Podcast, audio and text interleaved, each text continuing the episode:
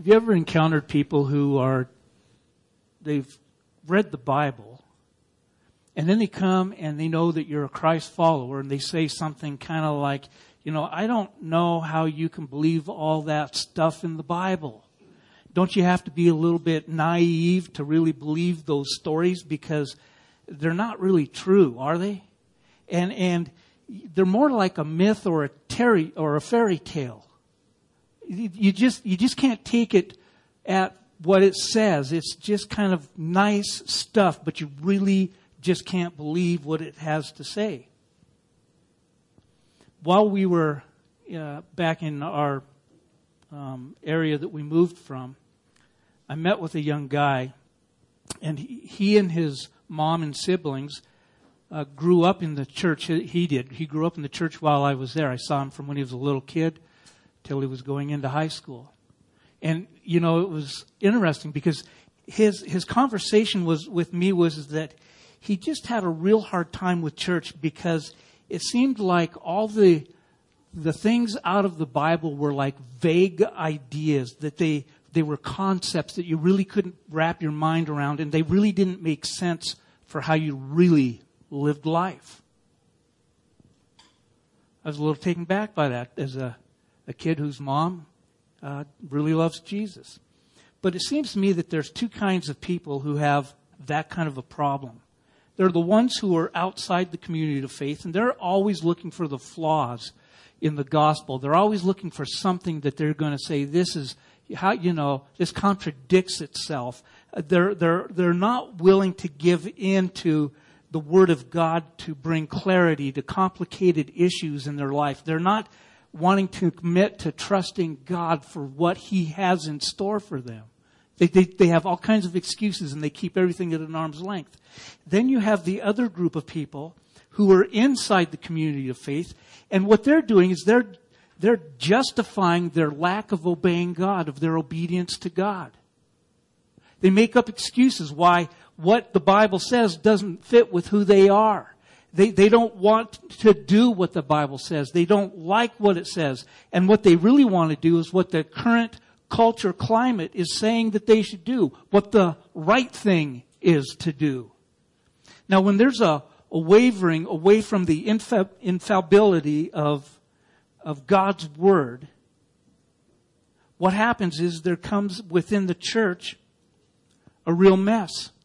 Because people are starting to believe one thing over here and somebody else will believe something else over here. And none of it really lines up with what scripture has to say. And so things become like out of control and there starts to become this whole thing of divisions within the church. There are divisions all over the united states in churches where they're just breaking up and splitting over things that are either what God has to say is true and they don't want to believe them because our culture, our culture says that's not true. That's not what you should believe. That's not what you should think.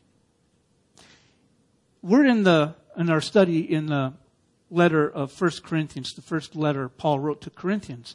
And in the Corinthians church, there was much divisiveness as well. And one of the purposes of Paul's letter was to connect and correct the issues that led to divisiveness in the church. Paul knew that sometimes correcting those who were error is what leads to bringing healing and unity in the church. The Bible tells us that, that correction and reproof is good for us. It gets us, it, it's kind of like hitting the reset button. We had to do that this morning. We had to hit the reset button because these speakers weren't working when we started off. I was okay because I can yell, but the worship team was kind of like, oh boy. But we hit the reset button, everything came back to where it was supposed to be. And, and, and that's what we have to do. That's what the, the Word of God is for. One of the, the factions that was in the church in Corinth and was causing all the problems was a group of people who were what we would call hyper spiritual. And, and they had this, this form of faith in Christ that was like crazy. And these spiritual elitists were causing all kinds of problems throughout the church. And Paul mentions those in all of his letters. He calls them the spiritual ones. And they believed that they had a special knowledge and wisdom from God that nobody else had. They had special gifts uh, from the Holy Spirit and special insights into death and resurrection. They had this sort of hyper spiritual spirituality that led them to make a dualistic division between the physical realm and the spiritual realm. In other words, what they did physically had no effect on their spiritual well-being and vice versa. They were two separate things. And so when they had this kind of thought going on in the church, it infiltrated into a large portion of the church, even so much so that one of the leaders in the church was actually having sexual relationships with his mother-in-law. And the church was going, yeah, that's alright, it's okay, you go ahead and do that. Because hey, what you do in your body doesn't affect what you think or how you are spiritually.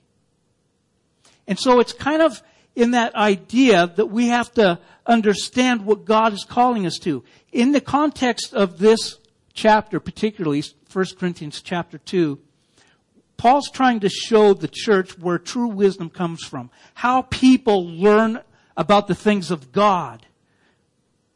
And, and Paul talks about two types of people in the passage we're going to look at today. And one is called the natural person, and the other is called the spiritual person.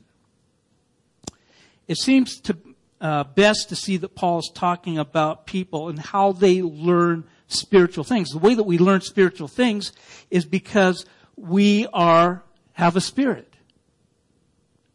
Whether you're regenerated or not, you have a spirit. And your spirit is either alive in Christ or it's dead. And we learn through our spirit. Some people learn through the flesh or the body.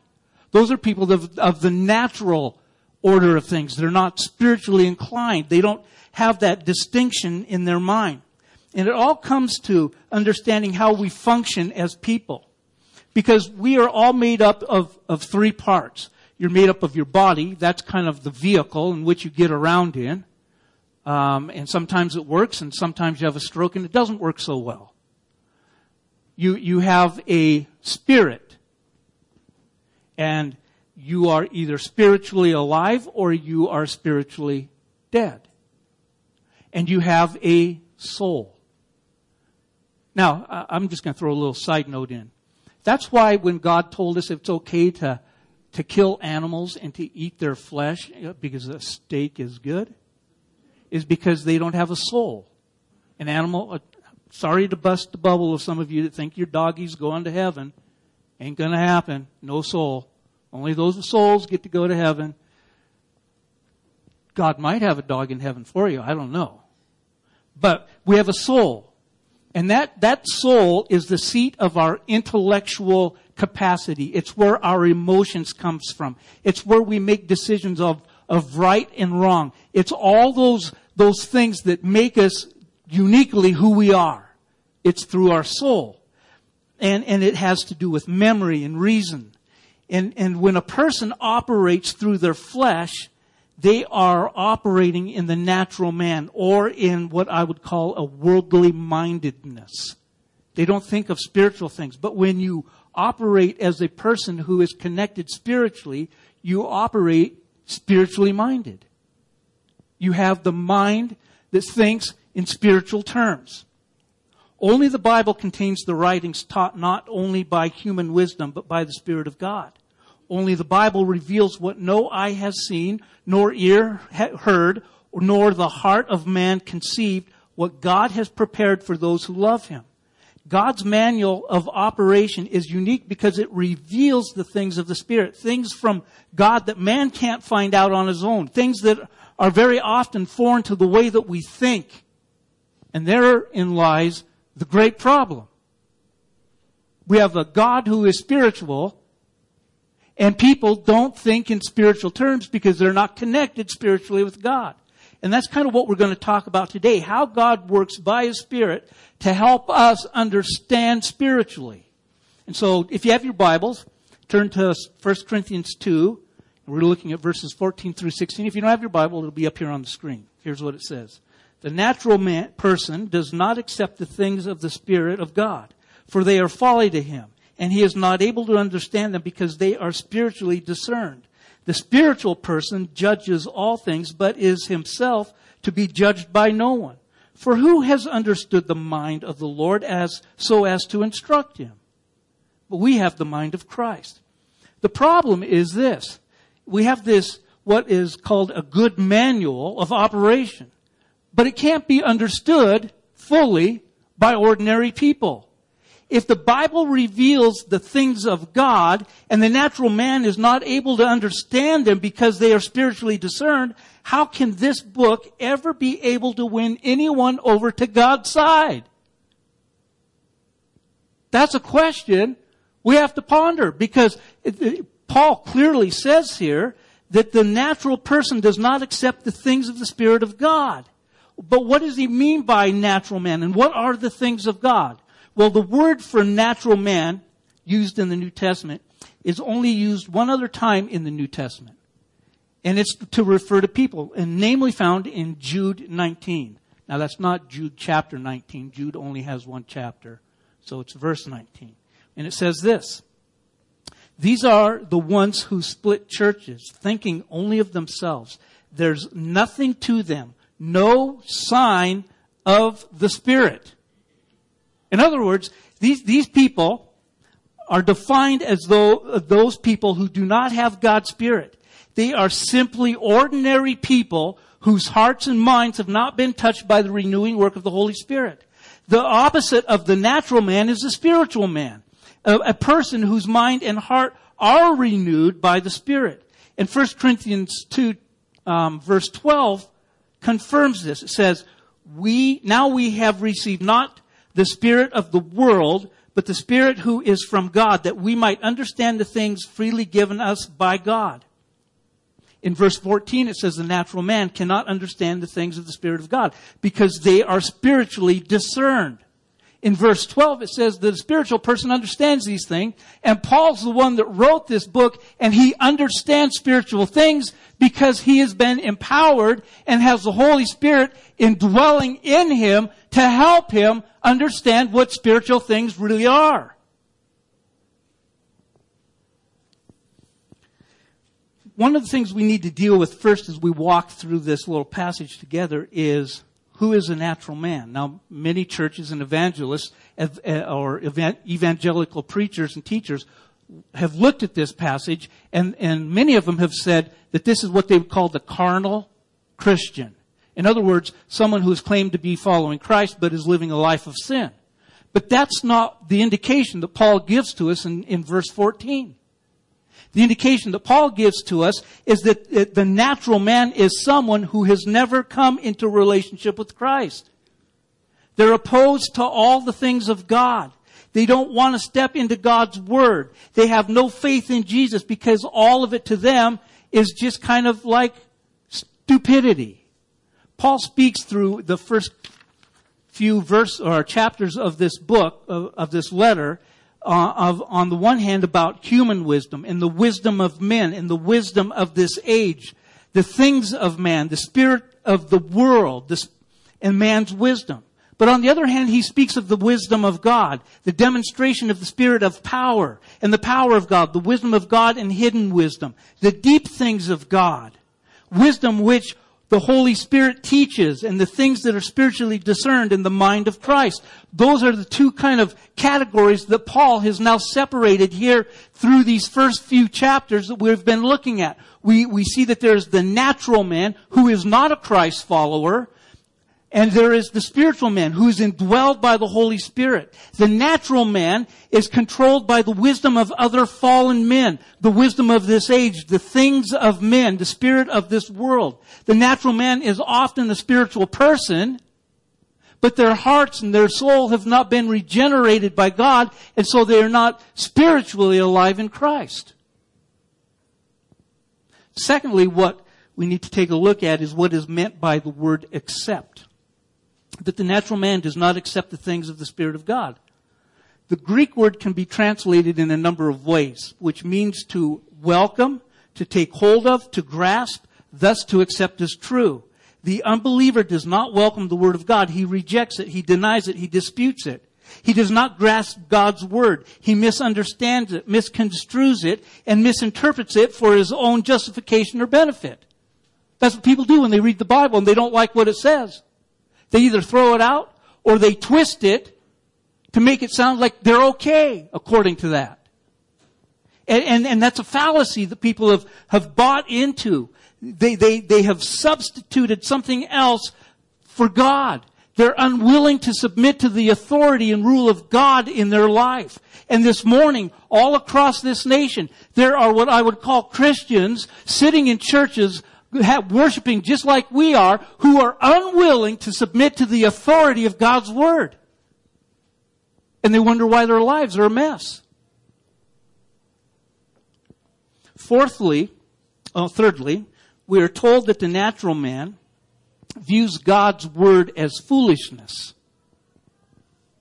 The word translated foolishness in verse 14 is from the Greek word is the where we get the English word moron.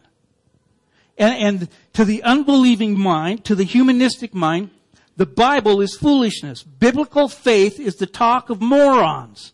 Christ followers are morons. Welcome for, to the first church of morons. Glad you're here. I'm the head moron.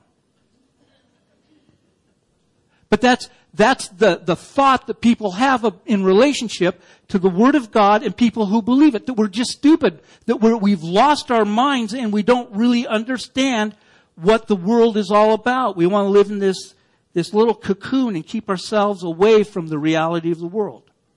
Fourthly, we're told that the natural man cannot know the things of the Spirit of God. It means that the natural man lacks even the capability to understand some of the simplest truths. And fifthly, we're told in verse 14 why this is true. Because they are spiritually discerned. The truths of God are spiritually discerned. It's literally because by the aid of the Spirit, they are learned through the process of careful study. What is the sum of all of this? 1 Corinthians 2.14 tells us two important things about man in relation to Scripture. In his natural state of mind, the things of God are foolishness.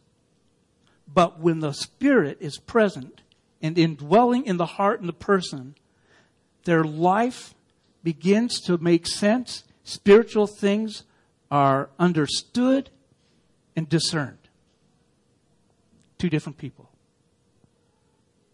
We were all that first one at one point. What are the things of the Spirit of God which people can't grasp without the Spirit?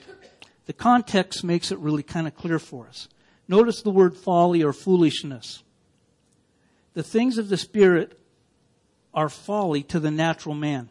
Back in chapter 1 verse 18, it said that the word of the cross is folly to those who are perishing, but to those of who are being saved, it is the power of God. And in the same way, in verses 23 and 24, it says, We preach Christ crucified, a stumbling block to the Jews and folly to the Gentiles. But to those who are called, both Jews and Greeks, Christ is the power of God and the wisdom of God. In other words, the natural man can't understand is the heart of the gospel message. That's what the natural man can't get through their mind. On your own, you can read it, but you're not going to get it. it. It takes the work of the Holy Spirit to bring that to our hearts and our minds so that we understand that Christ died on the cross for our sins. But the, the word of the cross is radical in its indictment on human pride. It describes the way of salvation, which according to 1 Corinthians 129 has a very purpose to it. And that is this, that no human might boast in the presence of God. In other words, it's only through the Holy Spirit in which we are able to come to an understanding and the conviction of the Spirit where we wrestle with the things in our heart that God wants to deal with us, the sin that we're struggling with, and we finally come to the place where we give in and God says, it wasn't you, it was me. You didn't come to me, I called you to me. Because there's no way that anybody can stand up in front of God and boast and say, I found you, you didn't find me. God's going like, uh, that's not true. That's not the way it is. That's not how it works. The word of the cross is a message about not just Jesus' crucifixion. It's a message about my crucifixion. It, it's like what Paul says in Galatians 6:14, "Far be it from me to boast except in the cross of Christ our Lord Jesus Christ, by which the world has been crucified to me and I to the world." What Paul's saying is that the things of the Spirit of God are folly to the natural man. And he, means that the gospel of Christ crucified with all its devastating implications for the natural human pride are simply foolishness to the natural man. A view of reality which aims to take away every ground of boasting in man and put it all in Christ crucified is foolishness in, to humans in their natural state apart from the Holy Spirit. So the natural man is a person without the Holy Spirit. The things of the Spirit of God refers to the word of the cross and its devastating implications to the human pride. That's the first place that God has to work. The natural person utterly, utterly lacks the power to properly understand and interpret God's book because he does not have the power of spiritual perception that comes from the indwelling of the Holy Spirit unless the author of the book has regenerated you, unless he is dwelling in you, it is impossible for you to understand God's manual for your life. It just doesn't make sense. The problem's not a lack of clear speech or the lack of intellectual power of interpretation. The problem is, is that when the simplicity of the word of the cross is clear, and the intellect of the natural man has interpreted it adequately, he regards it as foolishness. He says it, it's, it, it, that doesn't work. That's not how we come to God. Yet there are other things that come from God that are only discernible by the Spirit of God being present in our lives. There are the simplistic things that, that even a child can pick up. There is a simplistic message of the cross of Christ that's being presented to thousands of people every day in this nation and around the world. And some people who are in tune to the Holy Spirit and the Spirit's working in them, they say yes to the gospel of Christ. The others hear it, they recognize it, and they say, no, that's foolish. Why would anybody believe that?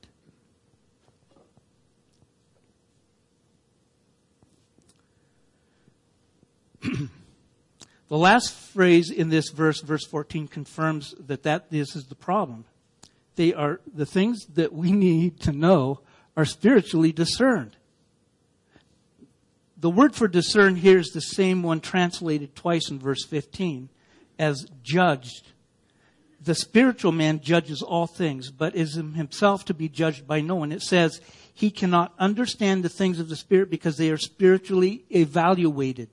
But he who is spiritual evaluates all things, yet himself is evaluated by no one.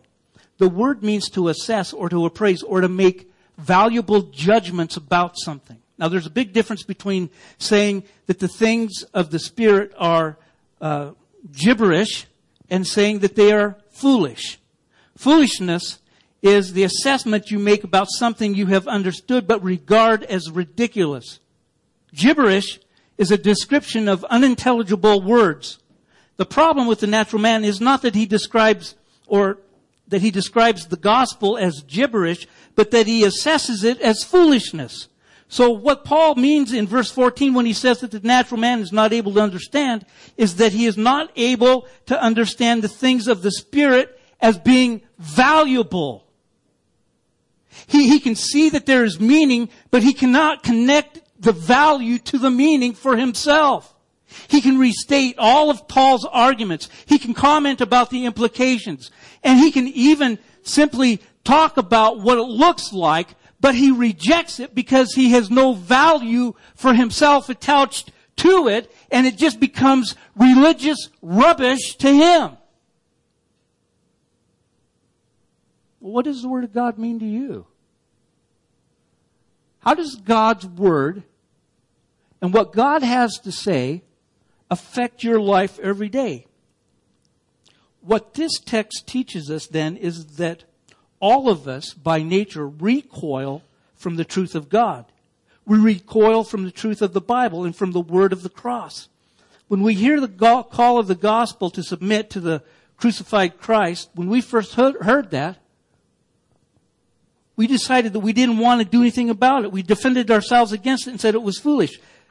What natural man, man means when he says the gospel is foolish is that he cherishes something greater than what the gospel has. Or that the gospel demands that he gives up something that he's not willing to give up. That's what it means. We call advice foolish when it asks from us a higher value for a lower one. Let me help you understand this. If you ask me to jump off of a bridge with no water underneath it, and it's a long ways, I'm going to say that's foolish advice. Because I value my life more than your advice. And so I'm not going to jump off the bridge. If you were to have advised me when I had children not to spank my children when they disobeyed me, I would have said, and perhaps probably to myself, that that was foolish because I value the wisdom of Proverbs and the good effects of loving discipline. But if you advise a natural man to follow Christ crucified, he will say that's foolishness because he values self-reliance and self-exaltation that he would have to give up in order to follow Christ. Give up all the me stuff. When Paul, in these first four chapters, we haven't gotten through all four of them, we're just actually getting through chapter two, but in the four of these, what Paul is doing, he's, he's showing that God has accomplished our redemption in such a way that every prop of human pride is knocked out from underneath us. That's what said, why it says God chose what is foolish in the world to shame the wise. God chose what is weak in the world to shame the strong. God chose what is low and despised in the world, even things that are not, to bring to nothing things that are, so that no human being might boast in the presence of God. It goes on to say in chapter 4, let him who boasts boast in the Lord not in our own uh, accomplishments, not in what we've been able to do. Because if you're a Christ follower and you've done something great, particularly for the kingdom of God, it's only been by the work of the Holy Spirit in you producing that fruit. You got none of it. And all that goes to God. All that glory goes to God. So here's really the, where we need to kind of take this because when a natural man hears hears that, that, that, that the wisdom comes from God and is only found in God, he says that's foolishness. But why does he say that? Not because he doesn't understand its meaning, it's because he loves the praise of men. He loves the exhilaration of accomplishing great things in reliance on himself. He loves autonomy of pulling his own strings. He loves the sense of esteem that he can get through the use of his intelligence or skill or talent or strength. The suggestion that all this should be left at the bridge when he jumps into the arms of Christ is simply ridiculous to him. In our natural condition, we cannot prefer Christ over our self-glorification. The desire for credit is far too great for us. But Jesus said in John, in the Gospel of John, how can you believe who receive glory from one another and do not seek the glory of, the, the, of that com- the glory, glory that comes from the only God. Let me read that again. I muffed it up real well. Hang on. I'll, I'll get it together. How can you believe who receive glory from men, from one another, and do not seek the glory that comes from the only God? Faith in Christ is foolishness to the natural man because the essence of the natural man is to love self. Uh, get a sense of power and pride through, through what they do. While the essence of faith in Christ is to say, God forbid that I should boast in anything except the cross of Christ. So what hope is there then that anyone would ever welcome the spiritual things of God and come to Christ? I mean, if it's out of their realm of ability to, to step into that, How can Christ crucified be valued as the power of God and the wisdom of God and the source of infinite joy if, if they can't comprehend it? As I said, at the end of verse 14, it said that it's spiritually discerned. And in verse 15, that the spiritual man judges or evaluates all things, but he himself is not judged or evaluated by anyone. The spiritual person is the opposite of the natural person. The spiritual person has the Spirit of God. Remember in verse 12 it said that we have received the Spirit which is from God that we might know the things given to us by God. When the Spirit of God is at work in your life, then you will discern the things the way God does. You will not regard the Word of God as folly, but the most precious, most important, imaginable Word in your life. It's like air. The first and most fundamental work of God's Spirit in the life of a person is to absolutely knock the stuffing out of pride and to destroy it because pride is what keeps us from coming to the knowledge of God. It's the thing that keeps us from understanding what, who God is. And so when the Spirit enables us, as He knocks pride out of us, He enables us to see on the one hand how desperately helpless we are, but on the other hand, the all-sufficiency and beauty of Christ crucified. But pride gets in the way. When that happens, we begin to see and discern things with the eyes of Christ.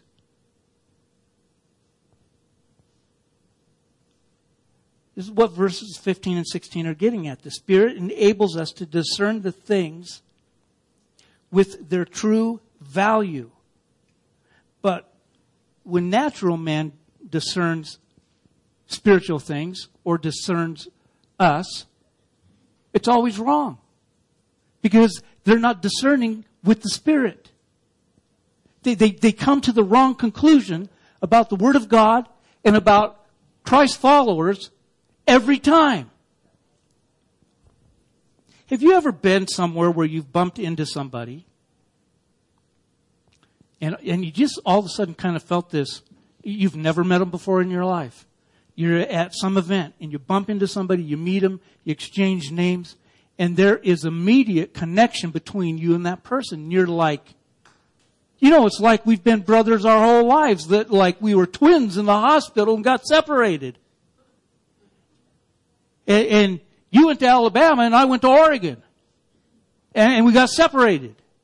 And the reason why there is that strong connection is because the Spirit of God that is in you is in that person, and that God's Spirit connects with your Spirit, and your Spirit connects with the Spirit of God in that person, and there becomes this whole thing of growing in love with each other, not that kind of, you know, I love you thing.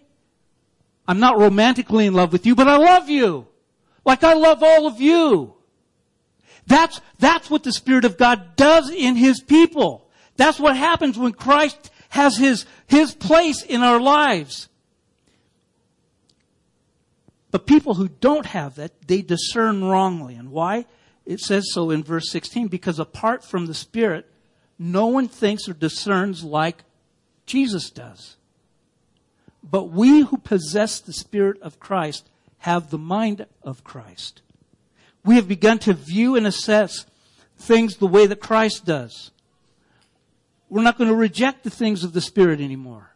When the Word of God comes to us and it tells us to do something, even though we don't like it, we're going to do it anyway. Even though it calls for the death of self, we'll kill self because of Christ we start to come to understand what is really valuable. To have the mind of Christ is to respond to the Word of God as Jesus responded to his Father. Was there anything that God asked Jesus to do that he said, No, I'm not going to do that? There wasn't anything. Everything that was brought to Jesus by the Father, Jesus obediently said, I will. Even to dying on the cross. That was an act of obedience. He was obedient to his Father to go and die on the cross. That's what it means to have the mind of Christ. It isn't that you all of a sudden have this uh, spiritual enlightenment where you can just see things spiritually and and you've got this kind of like uh, hocus pocus kind of thing going on, and people are really wowed by you. That's like only what God can do. See, God has the ability to read your thoughts before you even speak them. He knows what's on your mind. He knows what's in your heart. He knows the actions of your heart. He knows all those things about us. That's what the psalmist says. He says, before I, when I rise in the morning, you know it when I get up. You know when I go to bed at night. You know where I walk in the day. If I go to the, the highest peak, you're there with me. If I go to the lowest place on earth, you're there with me. There's no place that I can hide from you. Even you know my thoughts before I know my thoughts. You perceive them from afar. That's what the psalmist says all about God. But that's not having the mind of Christ. That's God, and you're not God. But to have the mind of Christ is to be obedient. That's the mind of Christ, is an obedient mind to the things of God. And that's what he's calling us to. So what we need to do now is kind of go back to where we began on this whole talk about God's manual of operation for a Christ follower. And that operate, that manual is the, is this right here. It's the Word. It's God's Word for us. It contains truth for us and, and truth for us to, to know how we're going to win against our enemy, Satan, and how we come to Christ. It, it, it's the truth on to deprogram our old thought pattern, patterns, to train us in the strategies of, of righteousness, and to equip us with armor and weapons to defeat Satan and liberate his captives. But the problem is, is that we have a natural aversion to this kind of truth. Therefore, the work of the Holy Spirit is utterly indispensable as we make use of this manual. But how does the God, the Spirit, work in us and through the Word of God? The work of the Spirit is not to tell us what the manual of operations means. That we must determine by disciplined study of the text. The Spirit inspired these writings. He, he does not short circuit them by whispering in our ear what the meaning is. I know a lot of you wish that's what it was, but that's not the way it works. When we pray for His help, we do not pray that He will spare us from the hard work of rigorous reading and reflection. When something is hard for us to understand, we ask the Spirit to help us and He will teach us through the Word what the Word means. That's how he does it. And that when we pray, we would ask him to make us humble enough to welcome the truth. The work of the Spirit is helping us to grasp the meaning of Christ's manual operation, is not to make us, uh, to, to make study unnecessary, but to make us radically open to receive what our study turns up, instead of twisting the text to justify our unwillingness to accept it. That's what, that's what this is all about, is, is that the Word of God becomes alive in our hearts to where we're being obedient to the Word. That's the work of the Spirit. The Spirit is the one that produces obedience in our hearts to help us to understand what it means to follow Christ. There, there's a, there's a problem going on in our churches. we don't have a lot of diligent students of Christ's manual anymore. Not a lot of people are taking time to sit down and to pore over it and to read it and to reread and to think about the hard things that are found in Scripture. There are some really difficult passages to read. Read the book of Romans. And if that doesn't blow your mind, then go read Hebrews because you're not Jewish, you'll have a hard time understanding the context of it. And, and, and so what we've, what we've, uh, I gotta tease my dad a little bit even though he's dead. Cause now he can't get me. I love him. He read this thing, and by the way, if you're reading this, okay, I'm making fun of you too. It's called the daily bread. Put your hand up. Come on, don't be bashful. If, you, if you're reading it, you're reading it, put it up. Come on, put it up. Be proud. You know what it is. Okay. Anybody here? Okay, the daily bread? I tease my dad. I called it the daily crumb. He had one little verse in there and there's a little devotional writing. Hey, I'm not saying it was bad. It's good. If that's all you can get, that's okay. Because you can survive on some crumbs. But it would have this little verse at the top and then reading through it and then a little, it, it must have been put out by the Baptists because the Baptists always put a poem in there somewhere. Methodist? Okay, but there's always this little piffy little poem at the end of the thing, right? And, and you go through your day and you, so you got what? You got, you got your daily crumb. If you want to eat deeply from the Word of God, it takes more time than, than reading the daily bread. And I'm not saying the daily bread's bad. I've got a lot of stuff crammed in my mind from the daily bread that I heard over 25 years of listening to my dad read it to us or making me read it when he thought I was sleeping. So, the problem is, is that we check our brains at the door. We just do it. And I'm not just saying you guys. I do it. And I know if I check my brain at the door and I just want to sit there and, and just kind of soak it up like sun, sun rays and get a suntan, get up and, uh, yeah, I'm looking pretty good. Better roll over, beast a little bit that's not the way the Word of God enters into our lives.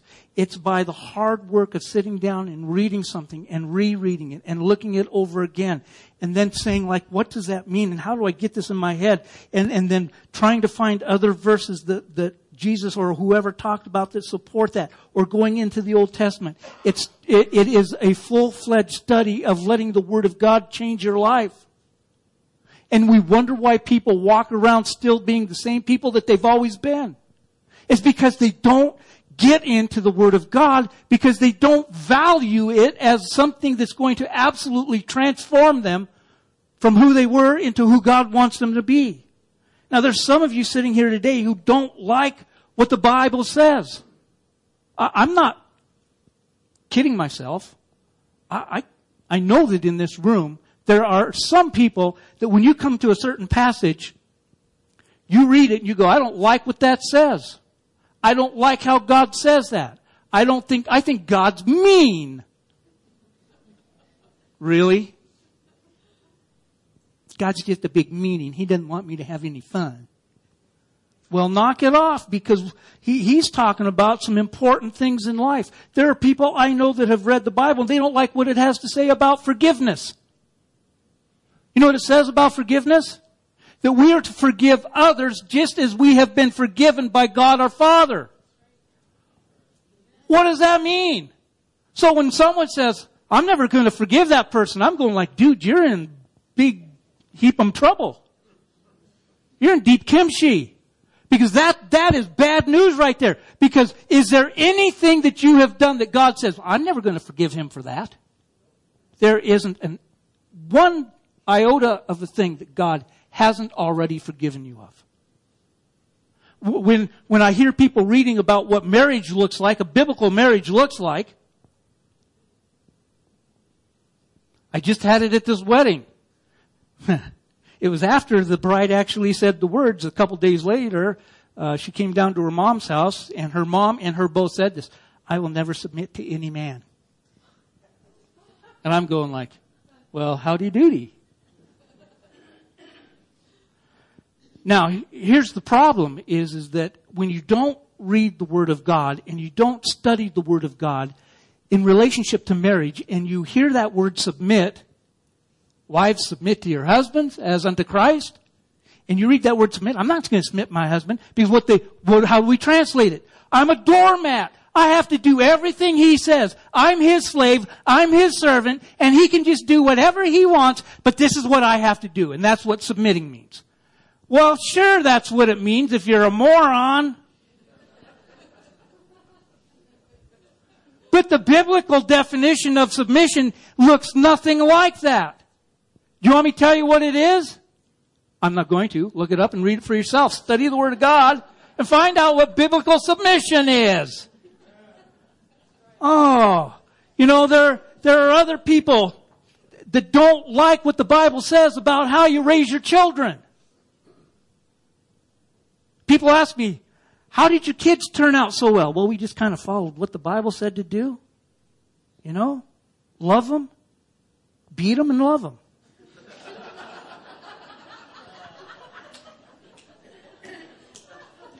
but people don't like that. They don't want to follow God's word when it comes to raising children. And they wonder why they their kids sitting in prison. People don't like what God has to say about money. And by the way, Jesus had a lot to say about money. The two biggest topics Jesus ever talked about money and sex. You guys wondering why I never talk about the stuff Jesus talks about? Talk about, don't talk about the money, but you can talk about the other thing if you want. Okay, but we, we read it and we go like, I don't like it. We don't like the Bible telling us what we should think about and what we shouldn't think about. I want to be controlled my whole life. That's what I want to do.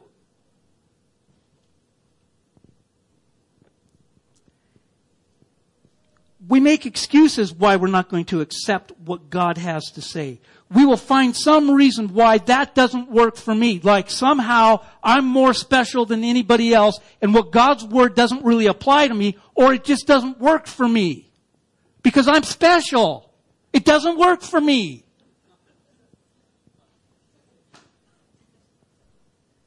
Man, I, I, I just wonder sometimes, what does it take for God's word to really seep into the people's, into our hearts so that we're transformed by, so that we do the things that God calls us to do. I'm going to tell you, this really is a really simplistic idea here.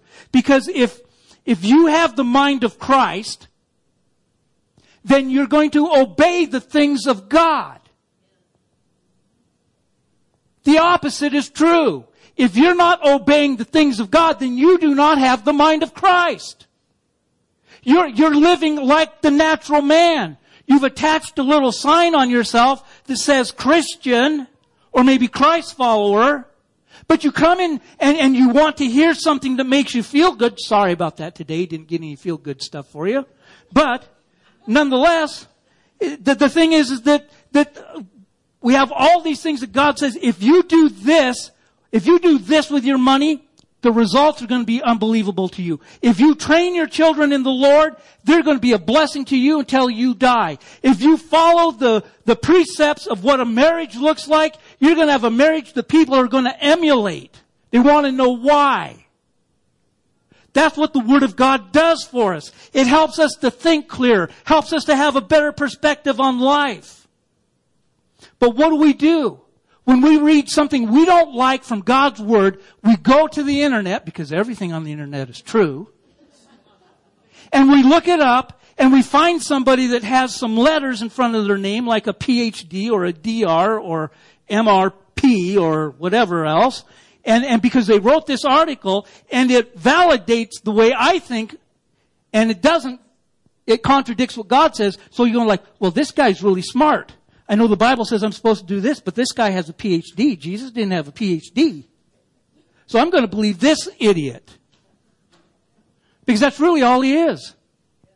Because have, have any of these people to try to validate the things that we don't want to do with the Word of God in our lives, do, have any of these people ever understood the, the mind of the Lord so as to instruct Him? Jesus, I don't think you built people right. You should have put their noses the other way. Right? When you operate with the mind of Christ, you will find that you're willing to submit to God and His Word in loving obedience. It's not a burden. It's not that I'm doing this because I have to, and, and if I don't, God's going to get out the, I'm going to become His whipping boy. He's going to tie me up on some post and just whip me into obedience. That's not, if that's the God you have, if that's the God that you worship, if that's the God you trust, you've got the wrong God. That's a small g God. And He's false. Because that's not the God I love, that's not the God I worship, and that's not the God of the Bible.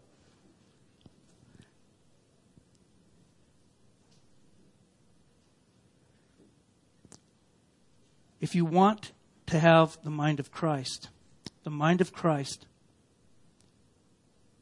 produces obedience to God's word. That's what the mind of Christ is.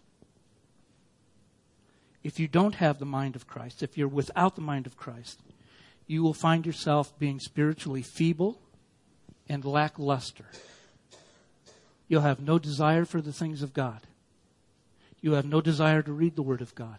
You have no desire to spend five minutes in prayer, which, by the way, five minutes in prayer is a very long time. Just try it.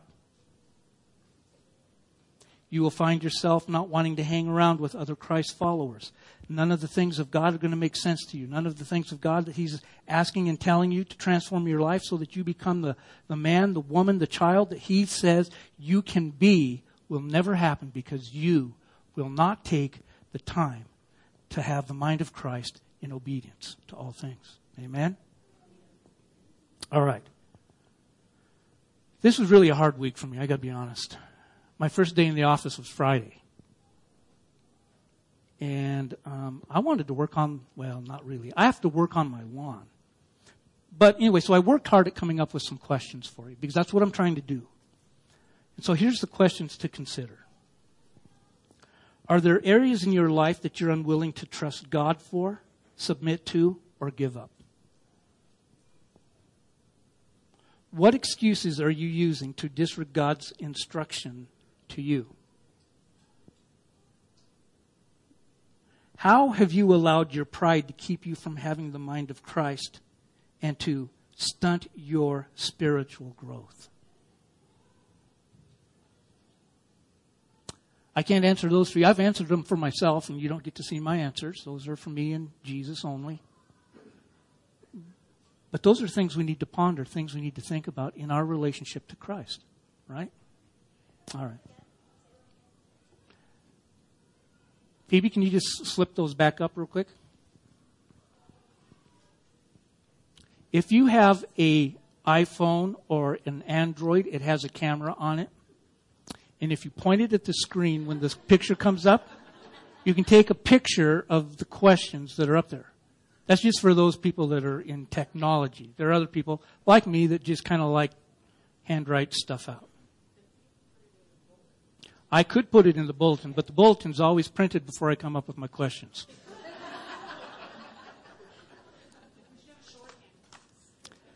There's a lot of things I could do, but as I said, I am the chief moron in this place. Let's pray. Lord Jesus, we thank you that your word carries so much weight in our lives, and oftentimes we don't even recognize it. We don't step up into it. We don't obey it. We don't follow through on it.